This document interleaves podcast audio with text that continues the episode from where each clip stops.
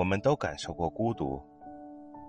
孤独，这个从人类诞生起就如影随形的话题，经历过无数演绎、书写、被谱成曲、刻成像、铸成书、埋进心里、淌入血液。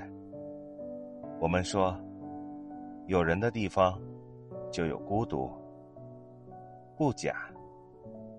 我们都感受过孤独，所以在万千词汇之中，我们选择用“孤独症”来为这种病命名，因为它太苦、太痛、太令人难以忍受。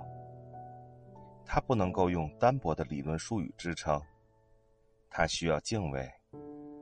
我们所承受不起的，都值得敬畏。